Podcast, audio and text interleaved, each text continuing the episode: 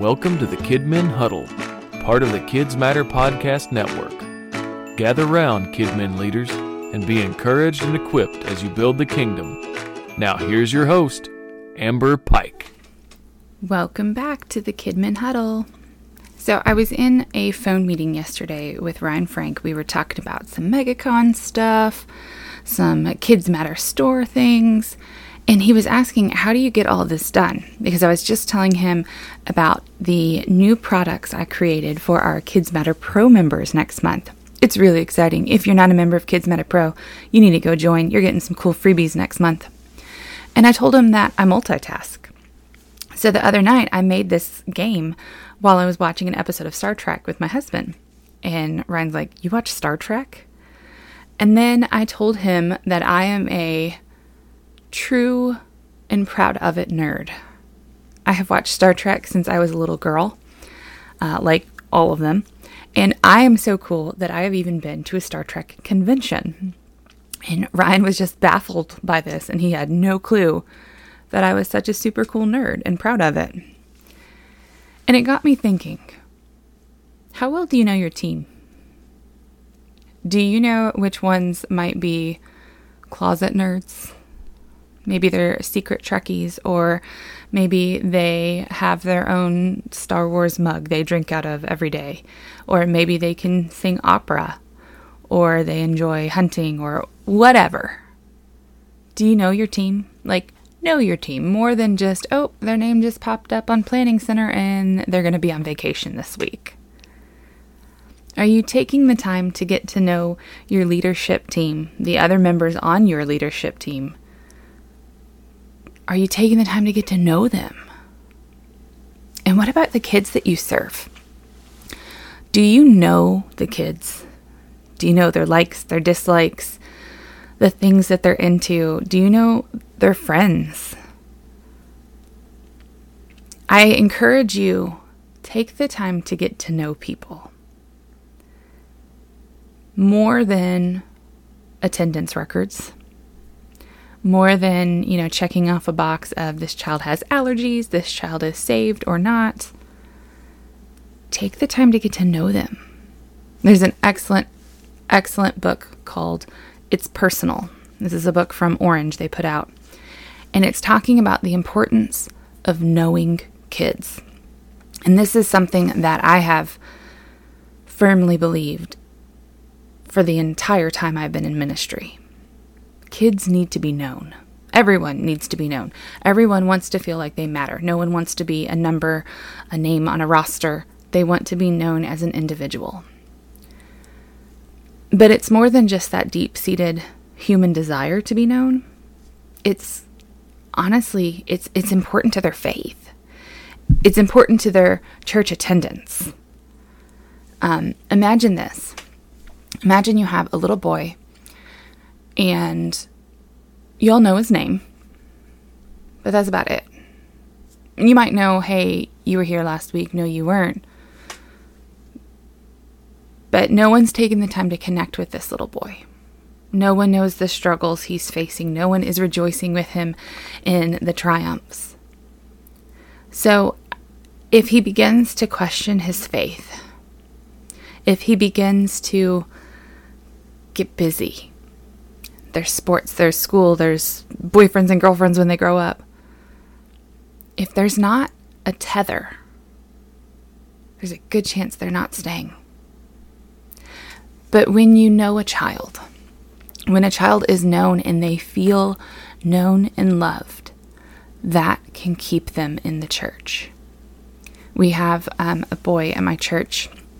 When I started at this church um, eight, nine years ago, he was middle element or middle elementary, about third grade. And his parents told me he didn't want to be there.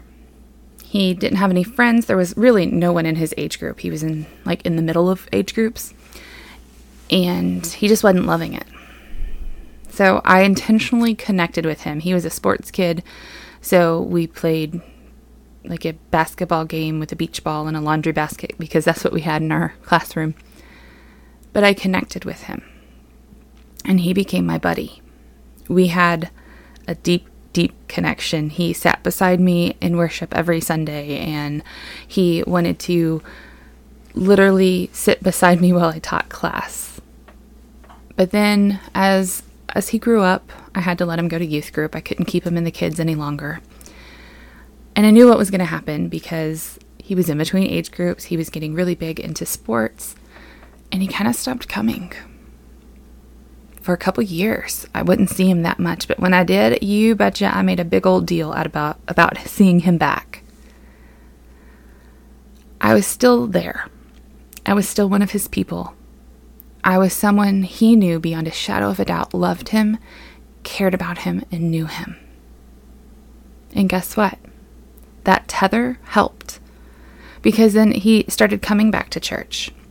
And when he accepted Christ one evening, he could not wait to come to church and tell his children's church leader. You need to take the time to get to know your kids, to connect with your kids. They need it. They need an adult that's not their mom or dad, loving on them and investing in them. It can truly make the difference in whether or not a child stays in the church. So, practically, how does this look? Honestly, talk to the kids. We spend probably the first 10 or 15 minutes of Sunday school just talking. I'll ask the kids about their weekend and I let them tell me stories. And it gets to the point where, you know, sometimes I have to shut it down. Like, all right, we got to get rolling. Because you'll see the more that you care, the more they want to tell you. They will come in just bursting with excitement to tell you, Miss Amber, you'll never guess what happened. This is what I did this weekend. Um, another way is to kind of stalk their parents on Facebook. I sometimes know more about my kids than they know about their lives because of Facebook. Their parents' feeds, Facebook, Instagram, all that are great to let you know what's going on. You can follow up and be like, hey, how was your soccer game yesterday? Because you saw pictures of it. Um, you can know about vacation and highs and lows and all of this just from watching your Facebook feed.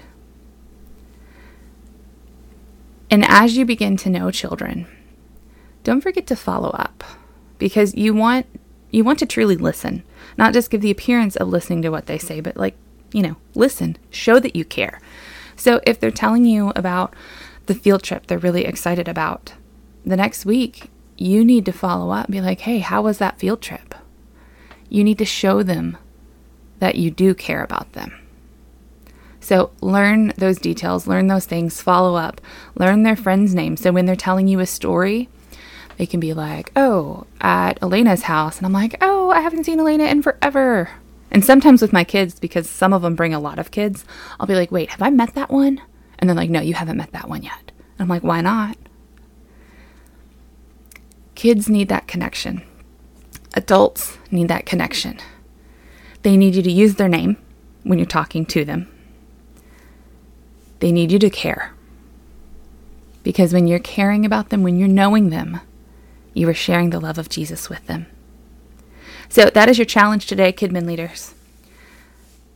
I want you to take the time to get to know them.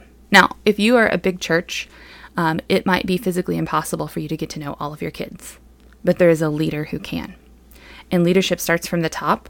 So, you, if you're the head leader, you need to be modeling that by getting to know the leaders under you and encouraging them, challenging them to get to know the kids in their group. Get to know, not surface know, but get to know at least one person this week. It can make a huge difference in someone's life.